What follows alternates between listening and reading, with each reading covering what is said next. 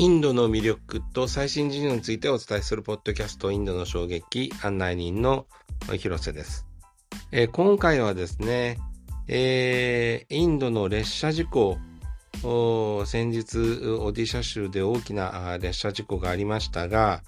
えー、インドの鉄道安全事情ということで、えーまあ、普段からですね、えランドオペレーターとして、インドのこう鉄道に、え関わっておられる岡京介さんにですね、えー、お話を伺おうと思います。京介さん、よろしくお願いします。よろしくお願いします。はい、えー、大変な事故でした。そうですね。で、あのー、まあ、あらかじめですね、まあ、鉄道に関わっているということで、鉄道の、まあ、手配を鉄道のチケットの手配をしてるくらいなんですけれども、あのー、というわけで技術者でもアナリストでも何でもないんですけれども、ただね、やっぱこういう大きな事故が起きますと、情報収集してお客様にね、きちんと説明をしなければいけない立場ではありますね。あのー、まあ、今まででこういった経験ですと、まあ、これはインドのことじゃないですけれども、2010年代にですね、あの、バスの事故が非常に相次いだ時と、2012年に、ね、国内の、ね、に LCC ですね。あれが相次いで登場した時に、結構こういうお問い合わせってやっぱり受けてまして、で、実はこの二つって連動してて、まあ、関越道の高速ツアーバス事故ですね。あれを受けて、まあ、安いっていうことが危険だみたいなね、イメージがこびりついてしまったところに、そのタイミングで LCC がね、一気に出てきたんで、LCC って安全なのって、すごいよく聞かれましたけどね。まあそういうこともありまして、例えばこうお客様がどうしたらね、こう交通機関の危険を察知できるのかとかですね。そういうこと結構関越道の事故以降ずっと考えてまして、まあ例えばほんと傷だらけのバスを見たらちょっと乗らない方がいいとかね。いろいろあるわけですけれども、まあ、今回もね、あの、非常に大きく報道されてますので、インドの鉄道って安全なのって、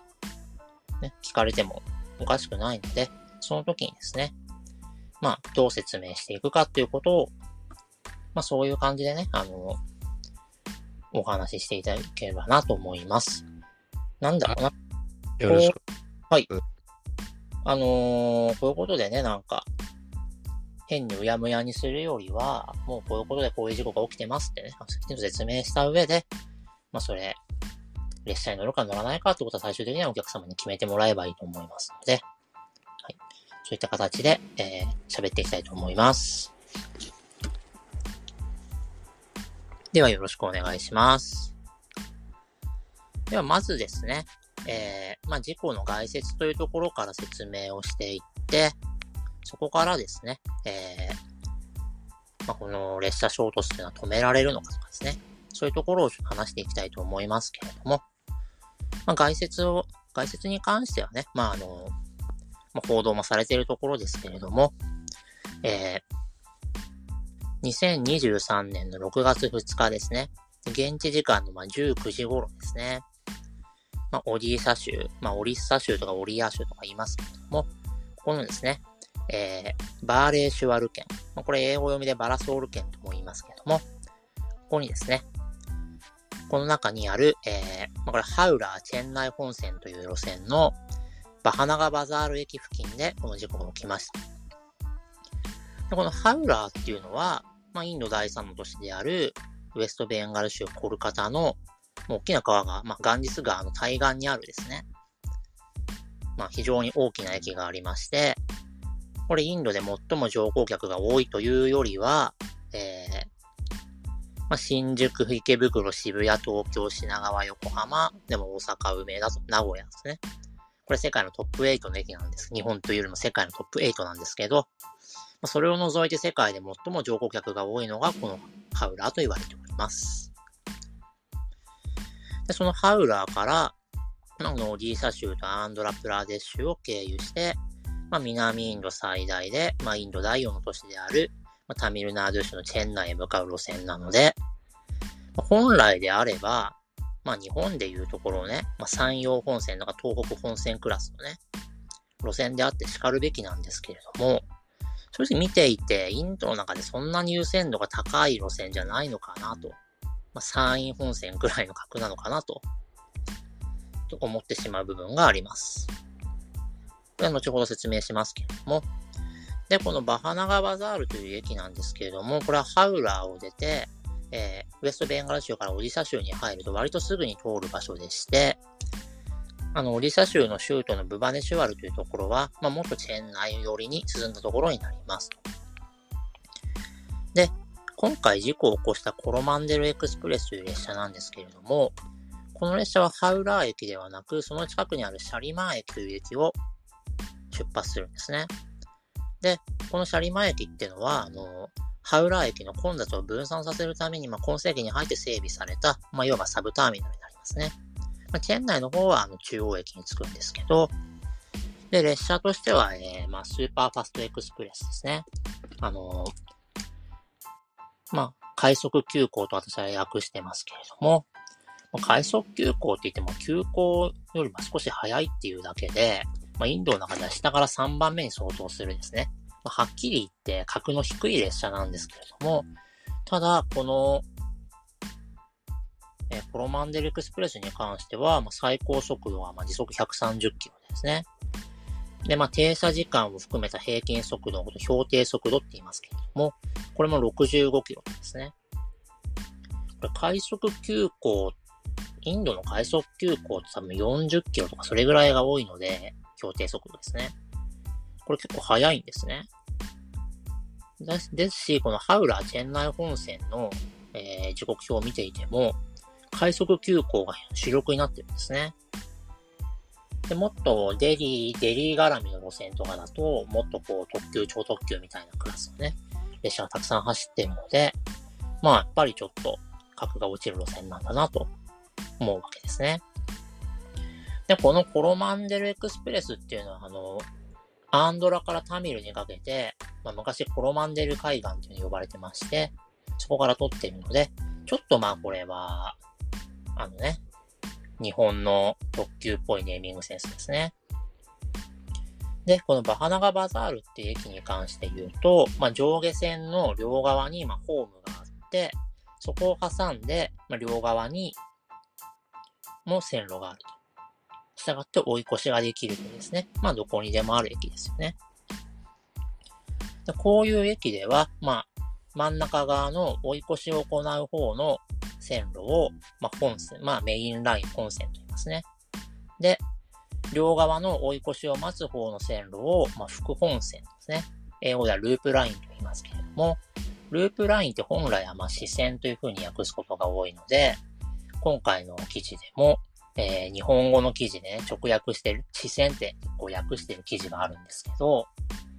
まあ、視線っていうとなんか別の方向に行っちゃいそうなね、感じがするので、えー、まあ、副本線っていう方が、まあ、日本語としてはわかりやすいですね。で、こうやって追い越しを待つことを、これ、待つ、避けるって、待って避けるって書いて対比って言うんですけれども、従ってこういう駅を対比駅とかですね。で、この場合、副本線のことを、まあ、対比線。まあ、英語だとパッシングループって。まあ、英語だと要するに、あの、通過する方の立場でパッシングって言いますけど、日本語だと待つ方を、待つ方の立場で対比って言ったりしますね。というような感じですね。で、事故当時、この両側の副本線には、両方とも貨物列車が止まっていて、かつ、まあ、この駅はね、まあ、まあ、ホームはそんなに長くないんだけれども、ホームから、かな、ホームよりもね、かなり長い副本線を持っていて、要するに複々線に見えるようなね、感じの駅だということが、まあ、事故現場の写真からわかりますと。事故現場の写真を見ると、そもそもホームがないんですよ。なんで、結構、駅から離れている場所で事故が起きてます。で、た、と言っても、この副本線は駅の機能なので、日本の場合、まあ、こういうとこは駅使いになるんですけれども、報道を見、花がバザール駅付近っていう風になってるので、インドではそういう扱いじゃないのかもしれないなとちょっと思ってます。例えばね、あの、新宿駅の、ま、中央快速線用の、ま、引き上げ線っていうのがですね、これも、隣の代々木駅の真横にあるんですけれども、でもこれ新宿駅の構内っていう扱いなんですね。遊戯ではないんですね。まあ、駅の構内っていうのはこういうイメージなんですけれども、ちょっとインドの場合はよくわからないと。で、なんでこんなに副本線が長いのかといえば、まあ、当然こう、日本とは比べ物にならないほど長い編成の列車がここで、まあ、対比できるようにするためでして、特に貨物列車はすごい長いんですよね。で、まあ、両側とも止まっていたということなんですけれども、で、このシャリマーからチェン内に向かっていた、まあ、コーマンデルエクスプレスは、まあ、この駅には止まらない予定だったので、ここで貨物列車を追い越したことになりますね。したがって当然、ここは本線を通る予定だったんですけれども、まあ、その副本線との分岐のところですね。まあ、誤って副本線に入ってしまって、副本線にいた貨物列車に、まあ、ほぼ最高速度の128キロで、まあ、追突をしたと。で、その衝撃で、22両の客車が脱線してしまうと。で、すごい長い列車ですので、後ろの方の車両っていうのはまだ副本線まで来てなくて、本線上で脱線するんですね。と、本線っていうのはこう、隣の、こう、えー、これはチェン内行きの線路で脱線して、それに対してこう、ハウラー行きの線路にはみ出てくるんですね。で、悲しいことにその時、えー、逆側のね、この反対方向から向かってくる列車、まあ、対向列車ね、対の向かいで対向列車って言うんですけど、この対向列車がちょうど通過していたところで、えー、その対向列車の後ろの車両に、え、脱線してきた車両がぶつかってしまうと。これで非常に大きな事故になってしまうんですね。で、この対向列車の方は SMVT ベンガルールハウラー Super Fast Express といって、まあ、 Super Fast Express なので、まあ、快速、こちらも快速急行なんですけれども、で、えー、SMVT ベンガルールっていうのですね。これはベンガルールの、まあ、これもメインのエリアでサブターミナルなんですけれども、まあ、SMVT っていうのはですね、えー、サーモサーモークシャグンダムビシュベーシュラ、シュバライヤさんっていうですね、えー、あまあ、そのシュバライアターミナルですね。略して SMVT っていうんですけど、で、この、サーモーク・シャグンダム・ビシュベーシュ・バライさんっていう人はですね、えー、このベンガルールに昔あったこう、マイソール反王国というですね、まあ、国の大臣でして、えー、まあ、今のベンガルールの発展の基礎を築いた、まあ、偉人とされております。そのと名前がついてる駅なんですね。で、で、こちらに関してはコロマンデルエクスプレスみたいな、こう、日本、日本っぽいですね。あの、ネーミングがついてなくて、単純に、えー、始発駅と終点と、これ快速急行だよっていう、それだけの列車になってますね。で、この結果として、両方の列車の乗客合わせて288名の方が亡くなりまして、1175名の方が負傷すると。これは今世紀に入ってからのインドでは最大の列車事故になったわけですね。でですね、このぶつけられた方の SMVT ベンガルールハウラー Super Fast Express はですね、事故、ですね、当てられた車両を切り離して、残りの車両と乗客をそのままハウラーまでね、トカゲの尻尾切りみたいにこう、切ってしまって、ハウラーまでね、運んだっていうですね、ことをして、したようで、まあ日本ではちょっと考えられないですね。まあ、合理的といえば合理的ですけれども、日本ではやらないだろうなっていうね。で、コロマンデルエクスプレスの方はですね、このバハナガバザール駅の通過予定時刻が、えー、19時1分だったので、まあ、ほぼ定時運行だったんですけれども、この SMVT ベンガルールハウラー Super Fast Express の方は、えー、通過予定が15時28分になってまして、4時間近く遅れたためにこうしたことになってしまったと。もちろん遅れなければよかったですけど、ここまで遅れてたらね、あと1分遅れてたら、ね、何にもなく助かったかもしれないなと思うと、まああまりの不運にいただまれない気持ちになりますね。で、この事故に関して今焦点2つありまして、1つは、まあ、なぜコロマンデルエクスプレスは副本線に入ってしまったのかと。で、本線と副本線をま分岐させる信号がありまして、当初はね、本線へ向かう指示を出していたはずなのに、そのコロマンデルエクスプレスの運転士が確認をするときには、副本線に向かう指示に切り替わっていたとされてまして、まあ、現在それは信号機のエラーではなく人為的な切り替えだったと。かつ、それはテロ行為だったという可能性を、まあ、捜査当局が疑ってるんですね。で、まあ、これが一つ。もう一つは、まあ、副本線に入ってしまったということはもう仕方がないとして、まあ、本当にその列車衝突が止められなかったのかというところも今、焦点になってますね。で、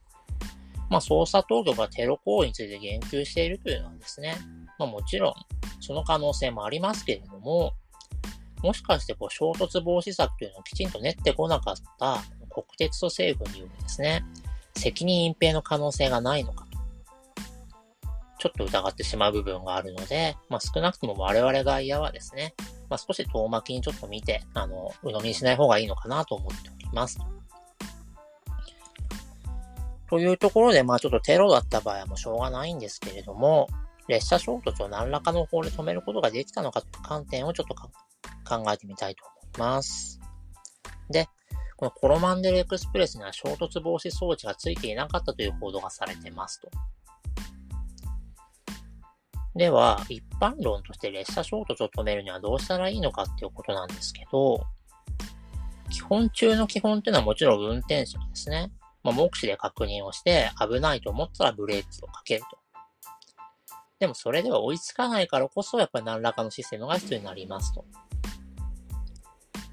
例えばこれ自動車だとね、今2010年代の後半以降急速にですね、衝突被害軽減ブレーキっていうですね、ものがまあ、ついてると。で、センサーで、まあ、前の車に接近するときに強制的にブレーキがかかるんですね。で同じようなことは列車ではできないのかっていうと、まあ、まず、現在、このブレーキがあるからといって、じゃ車の追突事故なくなったのかさ、なくなってませんね。で、列車よりもまず圧倒的に、この車体が短くて、かつ、ゴムタイヤっていうのは、その、急ブレーキが効くんですけれども、そうであっても、まあ、効果は完璧ではなくですね、まあ、まあ、あくまで補助的なものであって、これ過信するなっていうふうにですね、まあ、国交省なんかも注意喚起をしてるくらいですから、まあ、列車でそれっていうのは、まあ、まだ正直、その技術は追いついてないだろうっていうところですね。じゃあ本当に止められないのかっていうと、これはもっともっと原始的な方法が実はありますと。それは、えー、わざとそこに分岐を設けておくんですね。で、分岐の先は行き止まりにすると。で、そうすると後続の列車は、そこに突っ込むことで、前の車両に衝突しなくて済むと。いうものがあります。これをですね、まあ、安全側線。まあ、側っていうのは、あの、側近の側ですね。安全側線。これ英語ではキャッチポイントって言うんですけど、まあ、最近はちょっと少なくなってきましたけれども、まあ、単線の路線を中心にまだまだ結構見かけるので、なんかあの、あの余った線路は何なんだろうってね、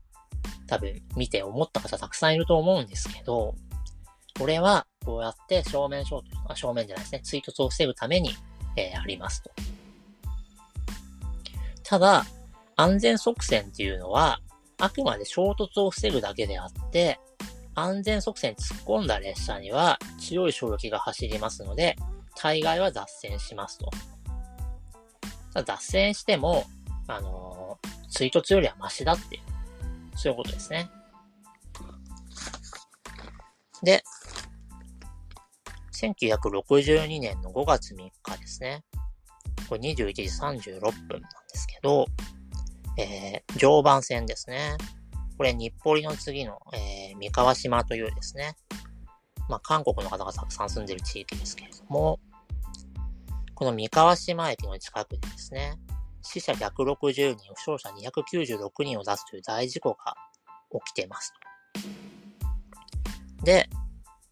常磐線って今はね、上野っていうか、あの、上野東京ラインで品川まで行きますけれども、もともとは実は田端が起点でして、需要の多い上野への線路というのは、三河島のこの南千住寄りのところで後付けで分化されるんですね。で、現在でも貨物列車は、こう、田端から走ってますけれども、えー、で、まあ、ただ、この線、あのー、東北線とか高崎線の方ですね、あの湘南新宿ラインであの新宿に行って、ほら、ま、成功してるので、この線路を使って常磐線もこう池袋新宿と繋げられないかっていうね、まあ、要望なんかもあったりしますが、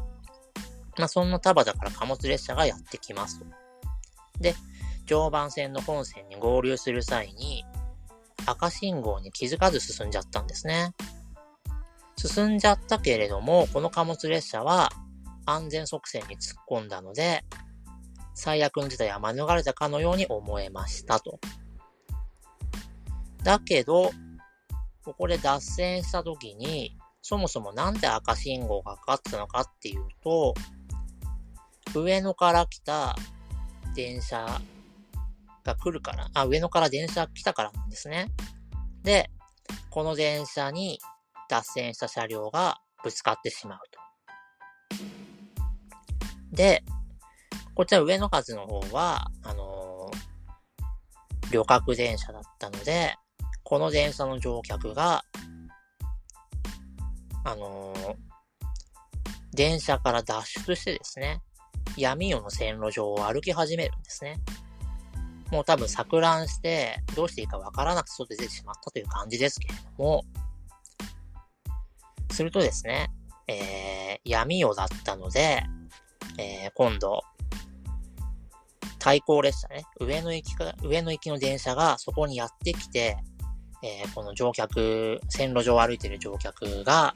跳ねられてしまうと。要するに三重事故になってしまったんですね。で、この対向列車に連絡は行ってなかったので、対向列車から、の運転手からしてみたら、まさかこの場所で事故が起きてるなんて思いもしなかった。人が歩いてるなんて思いもしなかったわけですね。という、まあ正直、えー、ひどい事故が起きまして、まあ、国鉄は安全側線だけでは安全を確保できないということを身をもって知ってですね、より安全な方法を模索することになったわけですね。と思えば今回のこのインドの事故にしても、場合によっては三河島のように第三の悲劇が生まれる可能性があったって考えると、やっぱ背筋が凍りますけれども、まあ、ひとまず、まあ、日本の国鉄の方は、まあ、三河島事故の反省として、まあ、まず信号を無視してしまった列車を安全側線で頼らず自動的に止めるシステムが必要だと。もう一つは、列車事故がこう多重化するのを防ぐために、連絡系統の確立を目指すことになりますと。で、連絡系統の方はもう今日本題じゃないので、先に触れますけれども、えー、まあ異常を察知したりとかですね、まあ事故を起こしてしまって、まあ緊急に停止した、まあ運転手がですね、えー、周りを走るすべての列車に対しても緊急停止を訴える、えー、防護無線というですね、システムを開発しますと。でこれってもちろんそういうシステムを開発したこともそうなんですけれども、実はこの三河島事故が起きるまでは、まあなんか、よそで事故があっても、列車の運行をなるべく止めてはいけないっていう風にされたんですね。これを、もう安全第一であって、何か起きたらまずは列車を止めろっていうですね、そういう思想に切り替えたっていうのは非常に大きいんですね。で、この防護路線、あ防護無線が、あの、まあ、活用された事例ってまあたくさんあるんですけれども、まあ、あのー代表的なところで言うと、やはり2005年の4月25日に兵庫県尼崎市で起きました、えー、JR 福知山線ですね。まあ、地元では宝塚線と呼ぶことが多いようですけれども、その脱線事故が挙げられますと。で、あの、まあ、ちょっと、未だに記憶が生々しくてですね、まあ、ちょっと、特に関西の人にとって思い出したくないことであれば申し訳ないんですけれども、まあ、あの、事故が起きましたと。まあ、実は、その事故現場に、えー、他の特急列車が接近してたんですね。してたんですが、まあ、まずそこの運転士が信号機の作動に気づいて、えー、あの事故現場の40メートル手前で、えー、止めることができましたと。で、この運転手はすぐに、えー、防護無線を発信して、周りの電車を全部止めたんですね。のおかげで、え、事故の多重化を防げました。で、この事故をね、あのー、単体だけで、この、乗客の方もそうですし、そこのね、マンションにぶつかってしまって、107人の方が亡くなられて、560人の方が負傷するという大事故ではありましたけれども、でも、防護無線のおかげで、それ以上にはならなかったんですね。だから、オディ車州の事故も、これ以上多重化しなかったっていうのは、えー、まあ、緊急時の連絡系統ってのはそれなりに効果があったんじゃないかなと思いますね。だからまあ、三河島事故をはじめとしてですね、やっぱ世界中でこういう事故が起きてまして、こういうケーススタディがですね、えー、救った命もあるっていうことだけはまあ改めて認識しておきたいかなとでは、まあ、どっちかというと本題の方に入りますが、えー、列車の衝突をどうやってこう防止するのかっていうところなんですね。で、三河島事故でも安全側線の限界を知った国鉄はですね、この列車を自動的に止める方法を模索して、えー、まあ、 Automatic Train Stop を略して ATS と言いますけれども、この ATS というのを張り巡らせることを決めます。この ATS 自体は別に戦前から実はあって一部路線導入されていたものですけれども、その精度を上げてかつ、もう安全運行の基準とすることにしたわけですね。もう ATS があるのが当たり前って感じにしたかった。で、まあ ATS 自体はね、もう今いろんなバリエーションが、なんかもう JR は今分割民営化してから JR ごとにあったりするんですけど、あとまあ、それとは違うものでね、なんか ATC っていうものがあったり、で、まあ、国内でも割れているのに、世界中に何やらいろんな類似のシステムがあって、まあ、かつね、あの、インドでは独自にカバーチっていうですね、まあ、装置があるわけですね。で、このカバーチってヒンディー語で鎧って意味なんですけど、まあ、で、今回でもその一つ一つの特徴に触れたりっていうことは、まあ、正直、えー、時間もなくてできないので、まあ、これらを総称したですね、まあ、自動列車保安装置というところで、ちょっと一般論として述べていきたいと思います。で、各国のま自動列車保安装置の共通した命題というのは、信号無視による、えー、列車が、ま誤って入ってきたときに、自動的に列車を止めるということですね。まあ、もっと言うと、一部は速度超過に関しても、ま反応して強制的に減速させる機能を持っていると。まあ、福知山線の時はね、この速度超過を止めることはなんでできなかったのかっていう議論もありましたけれども、まあ、とりあえず今回はこの止めるっていう方でいきたいと思います。で、まあ、インドにおけるこのカバーチの導入ってまだ始まったばかりで、多くの路線ではまだ実装されているとは言えません。で、今の計画では2027年から28年の間にですね、デリー、ムンバイ、チェンナイ、コルカタを結ぶ、まあ、ダイヤの四角形ってね、よく言うんですけど、まあ、ここに完全実装するという予定なので、まあ、ここには当然、えー、ハウラ、チェンナイ本線も含まれるわけですけれども、5年早くね、実現してたら変わったのかなというところではあります。で、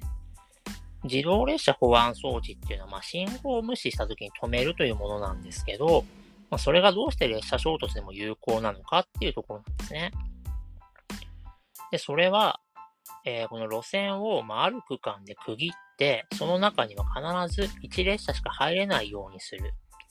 これを閉塞まあ、英語ではブロックシステムというんですけど、まあ、その仕組みに基づいてるからなんですね。えー、閉塞っていうのは閉じる、塞ぐって書くので、まよくあの少子高齢化で日本には閉塞感があるよね、と。だから若年層の人口増加が激しいインドと組む必要あるよね、なんてね、話がありますけれども、まあ、閉塞感じゃなくてね、完全に閉塞しないと、これ鉄道の安全が担保できません。で、まあ、19世紀のね、鉄道黎明期において言うと、まだ閉塞っていう考え方がなくてですね、先行列車が出発してから一定の時間が経つと後続の列車を出発させるという方式が取られていました。まあそうすればまずぶつかることはないだろうと思われたわけですね。で、ところがこれ1889年6月12日、つまり、えー、あ、今日ね、6月12日喋ってるので、えー、この命日ではあるんですけれども、え北アイルランドのアーマーというところでですね、えー、列車が急勾配をですね、急坂を登りきれずに立ち往生してしまったんですね。で、後続の列車はそんなことを知らずに、まあ、やってきて、立ち往生している先行列車に追突してしまうと。この結果として、80人が亡くなられて、260人が負傷するという、えー、大事故が発生します。で、こう、まあ、もうこの時より前から閉塞っていう考え方自体はありましたが、これ以降、もう閉塞っていう考え方で行くしかないというふうにされるわけですね。で、閉塞はまあ2種類あるというかですね。あのー、まあ、まず単線で、まあ、自動車でいうところですね、片側交互通行ですね。まあ、その一本の線路に単純に上下列車が行き交う場合っていうのを考えてるとですね。まあ、私は神奈川県の湘南の出身なので、まあ、江ノ電とかですね、湘南モノレールっていうの、まあ、そういう路線なんですけれども、えー、これ駅なんかでね、あの、行き違いを行う、まあ、設備同士の、えー、江ノ電で言えば、例えば鎌倉と、あ、まだ鎌倉じゃない、江ノ電で言えば、えー、例えば、長谷と稲村ヶ崎のやつかですね。そういうところが閉塞ってことになるわけですね。で、この間に、一度に複数の列車が入ったら絶対に衝突してますので、えー、この間に1列車しか入ることができないと。で今はもちろんそれをね、あのー、もっとハイテクで管理してますけれども、昔は、あのー、その閉塞用のね、通行手形みたいなのを用意するわけですね。この手形を持っていないと、例えばこう、長谷と稲村の間を、えー、走れませんよ、みたいな、するわけですね。じゃあこれ、長谷から稲村に行って、すると、こう、反対方向から来たえー、列車とですね、この手形を交換していくと。で、よく行き違いのことをね、あのー、専門的には列車交換とかね、単に交換って呼ぶんですけど、ま、要するに通行手形を交換してるってことは閉塞自体を交換してるわけですね。だけど、九州ではなぜか離れる合わせると書いて離合って言うんですね。これなんでなのかなって思うんですけど、これ、いわゆるあのダイヤグラムって言うんですね。あの、縦軸にこう、駅を書いてって、こう、横軸にこう、時間を書いてってですね。こう斜め線をこう引いていくってやつですね。で、するとこう、ひし形ができてるからダイヤグラムって言うんですけど、これ書いてみればわかりますけど、要するに、列車同士が行き違いするときに必ず車線同士がくっつくわけですね。ああ、だから離合って言うんだなと。九州では普通に例えば今赤いポルシェとすれ違ったみたいですね。そういうのも赤いポルシェと離合した雨に行ったりするんですね。で、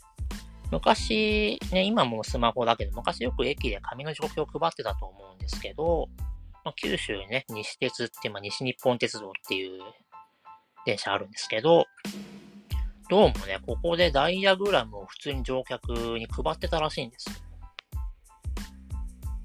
従って、九州の結構年配の方はダイヤグラムをそもそも読む習慣があるんでしょうね。まあ、だから離合って言うんだろうなと。で、ちなみに英語では、この交換とか離合のことをトレインミートっていうので、まあ、感覚的には離合の方が近いんですね。というのはさておき、えー、じゃあ伏線の場合とかですね、単線でも、あの、江ノ電とかも本当にあの、もう、テニスのラリーみたいに行ったり、あの、上下線の列車が行ったり来たりなんですけど、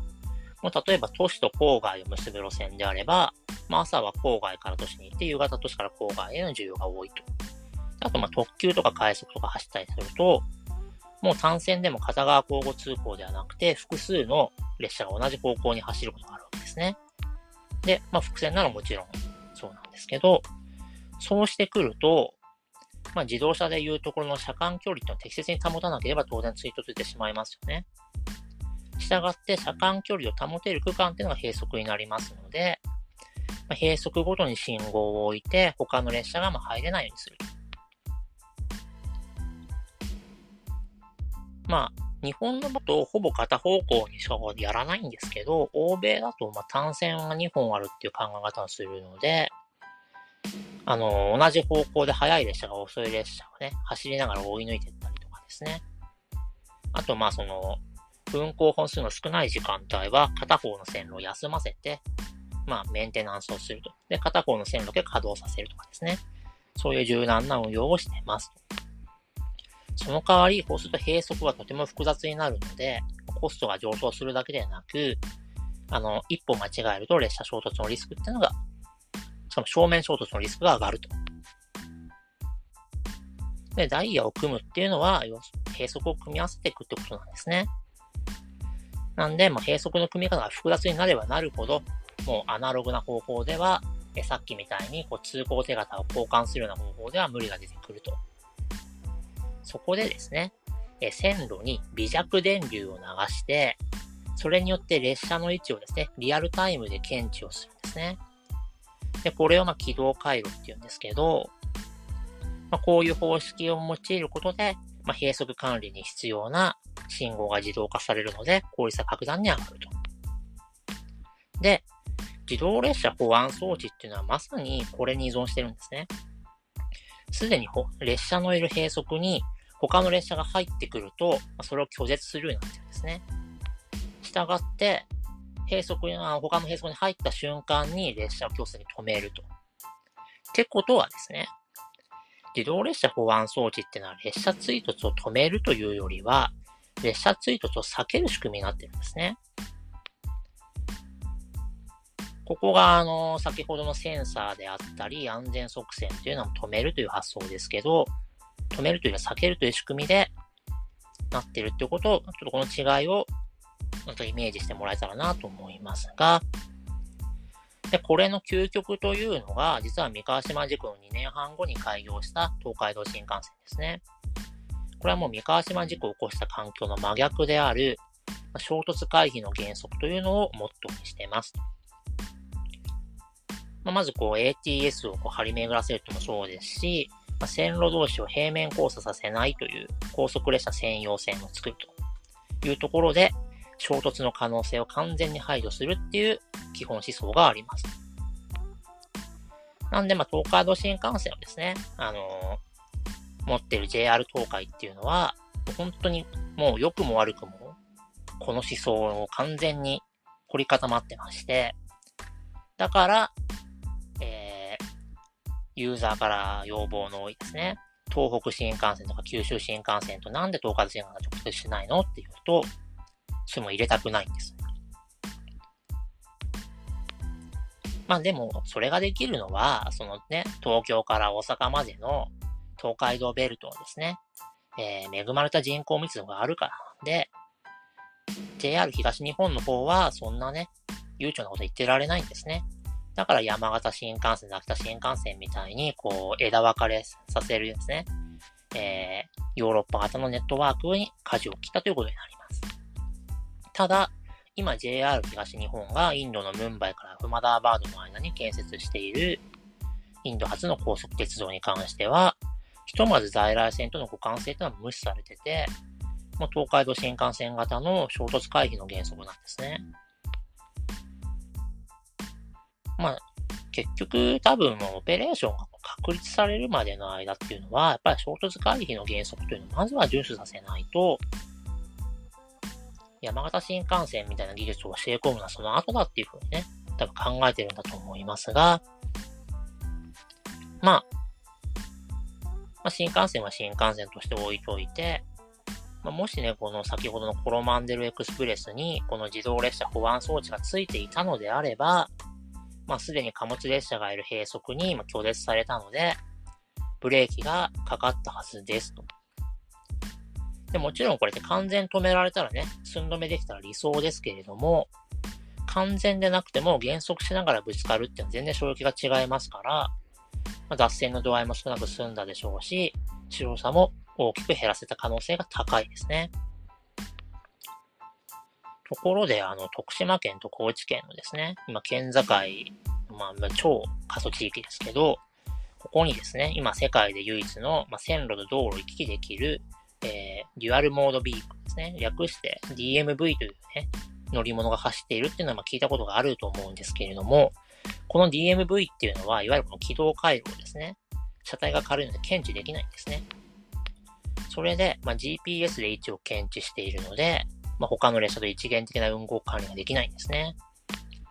なので国交省はそれをすごい問題視していて、まあ、現状では DMV と他の列車を同じ線路に混在させることができないと。かつ、えー、GPS が届かないですね。長いトンネルも通るなっていうふうにされてます。ただ、今、日本とか欧州では GPS とか Wi-Fi を駆使して、まあ、信号機をなくすという運行管理をですね、開発してまして、まあ、例えば東京メトロ丸の内線とかですね、えー、仙台の JR 仙石線とかですね、まあ、インドでもデリーメトロの一部では結構もうすでに用いられてますと。これによって将来的には多分 DMV と列車の一元管理が可能になりますから、そうするとね、あの、日本中というか多分世界中のローカル線でこの DMV っていうのは重宝されると思いますが、まあ、もう少し先の話ですね。そして、この無線で管理するっていうことは、閉塞の考え方では実は変わりますと。あの、信号機使ってる限りこんなこと無理なんですけど、ももう信号機とかがなければ、列車同士が5メートル動けば、閉塞も5メートル動くっていうですね。これをまあ移動閉塞っていう、ちょっとまあ矛盾した呼び方になるんですけども、こんな形で閉塞がどんどんどんどん動いていくっていうですね、仕組みを作ることができますと。まあ、今までの閉塞の方法は固定閉塞ってことになりますけれども、えっ、ー、と、必要最低限の車間距離よりも余裕を持った距離でないと固定閉塞っていうのはできないんですね。これって言い換えれば無駄が非常に多いです。だあのー、列車の運行間隔って、あのー、世界のどこ行ってもどうしたって2分弱ってここが限界なんですね。で、2分、自動車で考えてみてほしいですけど、2分弱に1台しか自動車が来ない道路って、だいぶ閑散としてる道路だって思うと思うんですね。まあ、要するに、それが鉄道の現実なんですよね。だけど移動閉塞だったら、もう必要最低限の車間距離での閉塞の設定が、まあ、理論上は可能になりますので、まあ、もちろん速度とか列車の長さにもよるんですけれども、1分未満での運転間隔というのも可能になると。そうすると、例えば山手線なんかだったらもう電車を数珠つなぎにして、それをぐるぐるぐるぐるですね、椅子取りゲームみたいに回していけばですね、エスカレーターのような感覚で乗り降りできるようになるわけですね。まあ、今の移動閉塞はまだそこまでのクオリティに達してないですけれども、まあ、今実現するために、えー、日本とかヨーロッパで今絶え間ない研究開発が進められております。まあ、ここまでちょっと、えー、ハード面の話をしましたけど、もう一個ちょっと考え方について一個絶対に触れておかなければいけないことがありますと。それがですね、フェイルセーフっていう考え方なんですね。これ何かっていうと、すべての装置って必ず故障するし、人間もヒューマンエラーと起こしますと。従って、それをあらかじめ組み込んだ上でシステムを構築する必要がありますと。だからね、あのー、私失敗しないのでですね、えー、どこかの上位さんみたいなことを言うとですね、それは、あの、要するにこれってキリスト教とかイスラムで言えば、神の領域ってことになりますから、これは、えー、人間の世界では向かないんですね。人間にはやっぱり人間臭いシステムが向いてますと。それは人間は必ず失敗すると。人間が作った機械も必ず故障すると。したがって、まあ、信号無視が機能せず、列車が入ってしまっても安全に止まることができるというですね。やっぱその安全側線とか、自動列車保安装置っていうのは、それこそフェイルセーフのもとに組まれたシステムなんですね。先ほど三河島事故で言うと安全側線に突っ込んだという時点で実はフェイルセーフは機能しているんですけれども、その先の惨事が読み切れてなかったと。で、それで ATS が防護無線の開発につながったので、ま、より強力なフェイルセーフを構築したと言えますね。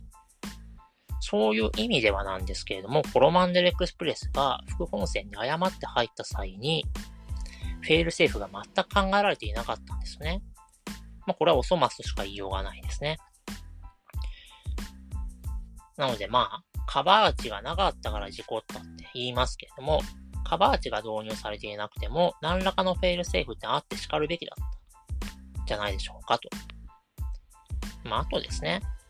列車衝突対策として、以前はもう車体をね、より頑丈にしていくっていうことばかりは考えられていたんですけれども、ま、近年は逆にですね、ま、クラッシャブルゾーンって言うんですけど、あえて壊れやすくすることで、ま、衝撃を吸収するっていうですね、思想も芽生えつつあります。要は重力5を制すってことなんですけれども、今、あの、建物の耐震構造なんかでも、あえて建物を揺らすようにしてますよね。したがって、もしコロマンデルエクスプレスにもクラッシャブルゾーンってものが採用されていたとしたら、衝撃をある程度逃がして、客車の脱線度合いを緩和できた可能性があります。で、まあ、方法論は、まあ、いくらでもあるんですが、まあ、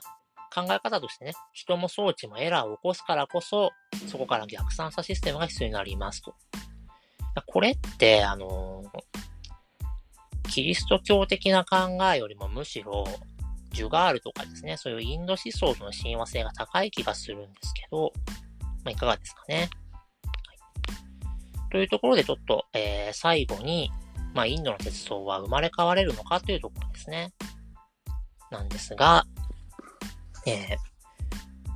ー、まあ、このオディーサ州の列車事故というのは、まあ、内容的にもね、三河島事故に似ている部分がありますけれども、実は時代的にも、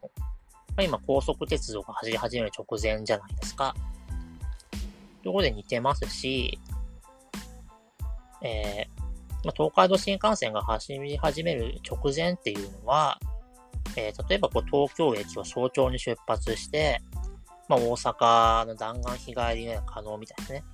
そんな感じのシステムだったんですね。これって今のインドでも実はそうなんですね。早朝に、えー、デリーを出て、まあ、ジャイプルとか、そういうところで日帰りをすると。という形で実は非常に鉄道の状況としては似てるんですけれども、で、まあ、三河島事故というのはですね、とても悲しい事故でしたけれども、まあ、三河島事故があったからこそ、まあ、日本の国鉄の安全に対する姿勢が格段に進化をして、そしてまあ、東海道新幹線ですね、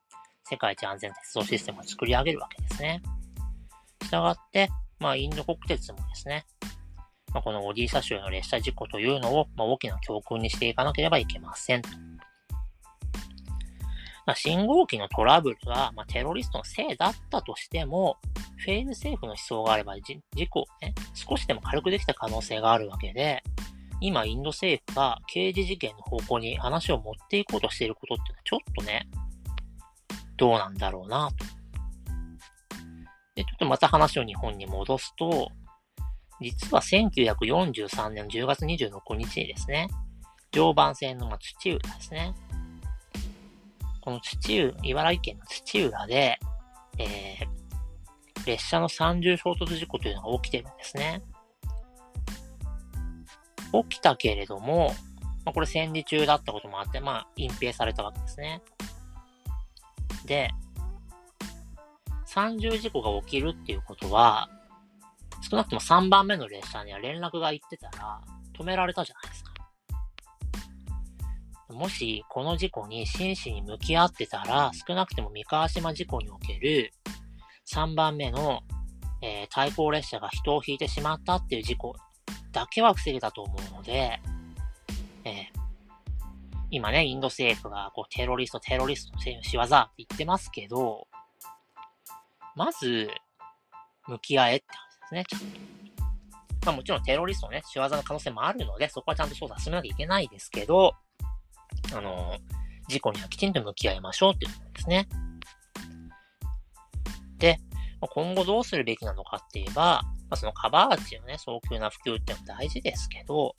まず全路線において、そのフェイルセーフが機能しているかどうかっていう総点検を、これが必須になりますと。その上で、カバー値のね、これ、普及を早めればいいかもしれないけど、間に合わないんだったら、もう暫定的に外国製の自動列車保安装置をですね、装着というのをやっぱり検討しなければいけませんね。で、結局、今インドはメイクインディア政策って言って基本的に技術を国内で何でもかんでもやろうとするんですね。で、これってのは当然、あの、国の技術力も上がりますし、雇用も増えますし、頷ける面は多いんですが、ただ、今回の事故はメイクインディア政策の弊害とも言えるわけですね。例えば、えー、日本はそのね、さっき移動閉塞を導入するにあたってってありましたけど、国産のものと、まあ、ヨーロッパでできたものを実は並行して試したりしてるんですね。なんで、新しいものを研究開発するときっていうのは、まあ、先行技術から学ぶってことが大切ですし、えー、何がね、本当に乗客の安全につながるのかっていう考えをまずは持ってほしいかなとだって日本と欧州が移動閉塞を競ってる時にですよ、インドはその前の自動列車保安装置すら波及させられてない、周回遅れな状況なわけですから、ちょっとね、そこまず反省してほしいですね。それからですね、今回の事故は、このハウラーチェンナイ本線だからこそ起きた事故なんじゃないかなと、えー、自分は考えています。というのは、先ほどから申し上げている通りですけど、えー、ダイヤの四角形の一辺をなす路線ながら、ちょっとね、格が低いだけですね。そうやってインフラ投資が遅れてるんですね。でも、需要は多いので、本来であれば特急が出す水準の時速130キロというのを快速急行に背負わせている。インドの中では運転速度は一流だけれども、それに見合う安全対策が快速急行で取れてたのかと鉄道は、まあ、事故を乗り越えて安全性が高まるっていう歴史を繰り返してきましたので、まあ、今回の事故を受けてね、まあ、インドの鉄道の安全性が見直されるということをね、やっぱ願わずにいられないわけですけれども、まあ、ということでね、あの、お客様に、例えば、インド鉄道、インドのね、鉄道を旅するときに安全性と問われましたら、まあ、よりね、そういう上級の列車とか上級の路線ほど、まあ、リスクは低いっていうのが、まあ、正解じゃないかなと言えますね。まあ、インドの場合、なんか次から次へと新しい列車が出てきて、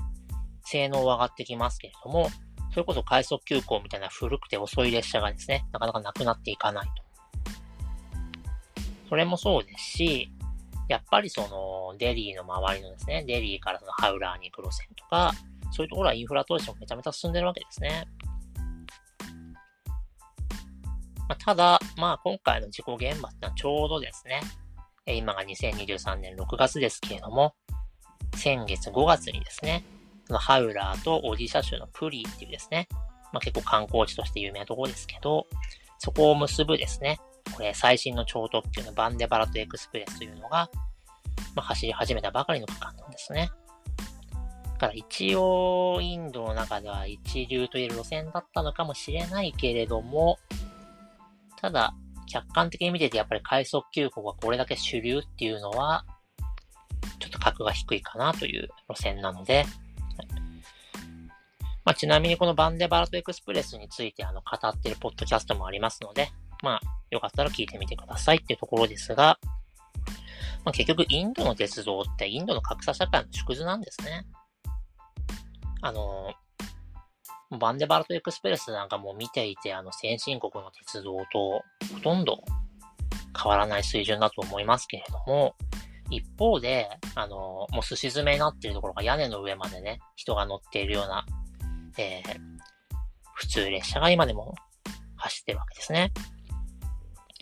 し従って、やっぱりこう、ちょっと、海の列車とか、こう、海の路線っていうのは安全上のリスクが付きまとうということは考えた方がいいなと。まあ、見分け方としてね、あのー、鉄道技術ってのは実は利便性、経済性と安全性が比例するんですね。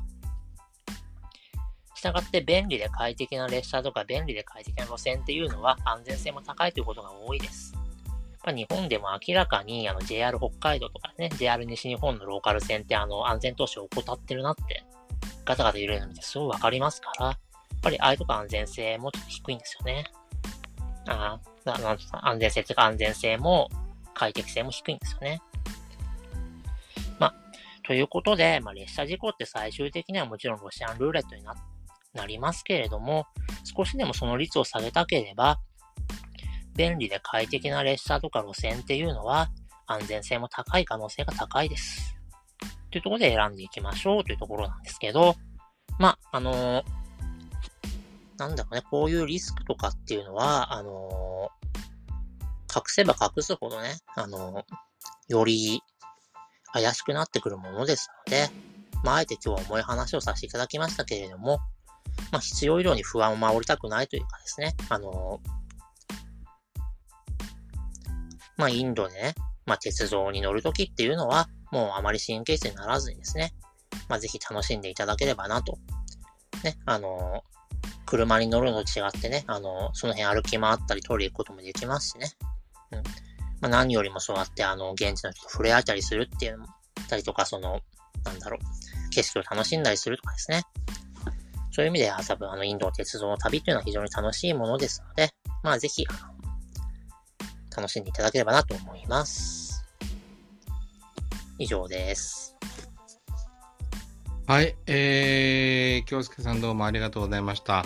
えっ、と、インドではですね、あの、ずっと引き続きですね、あの、昔から大きなあの列車事故がありましたけどもね、あの、100人を超えるような事故も、えー、しばしば起きていたということで、えー、今日はですね、えー、っと、オディシャ州の事故を受けてですね、えー、インドの列車、インドの鉄道安全なのかということで、えー、ランドオペレーターの、えー、岡京介さんにお話を伺いました。えー、京介さんどうもありがとうございました。ありがとうございました。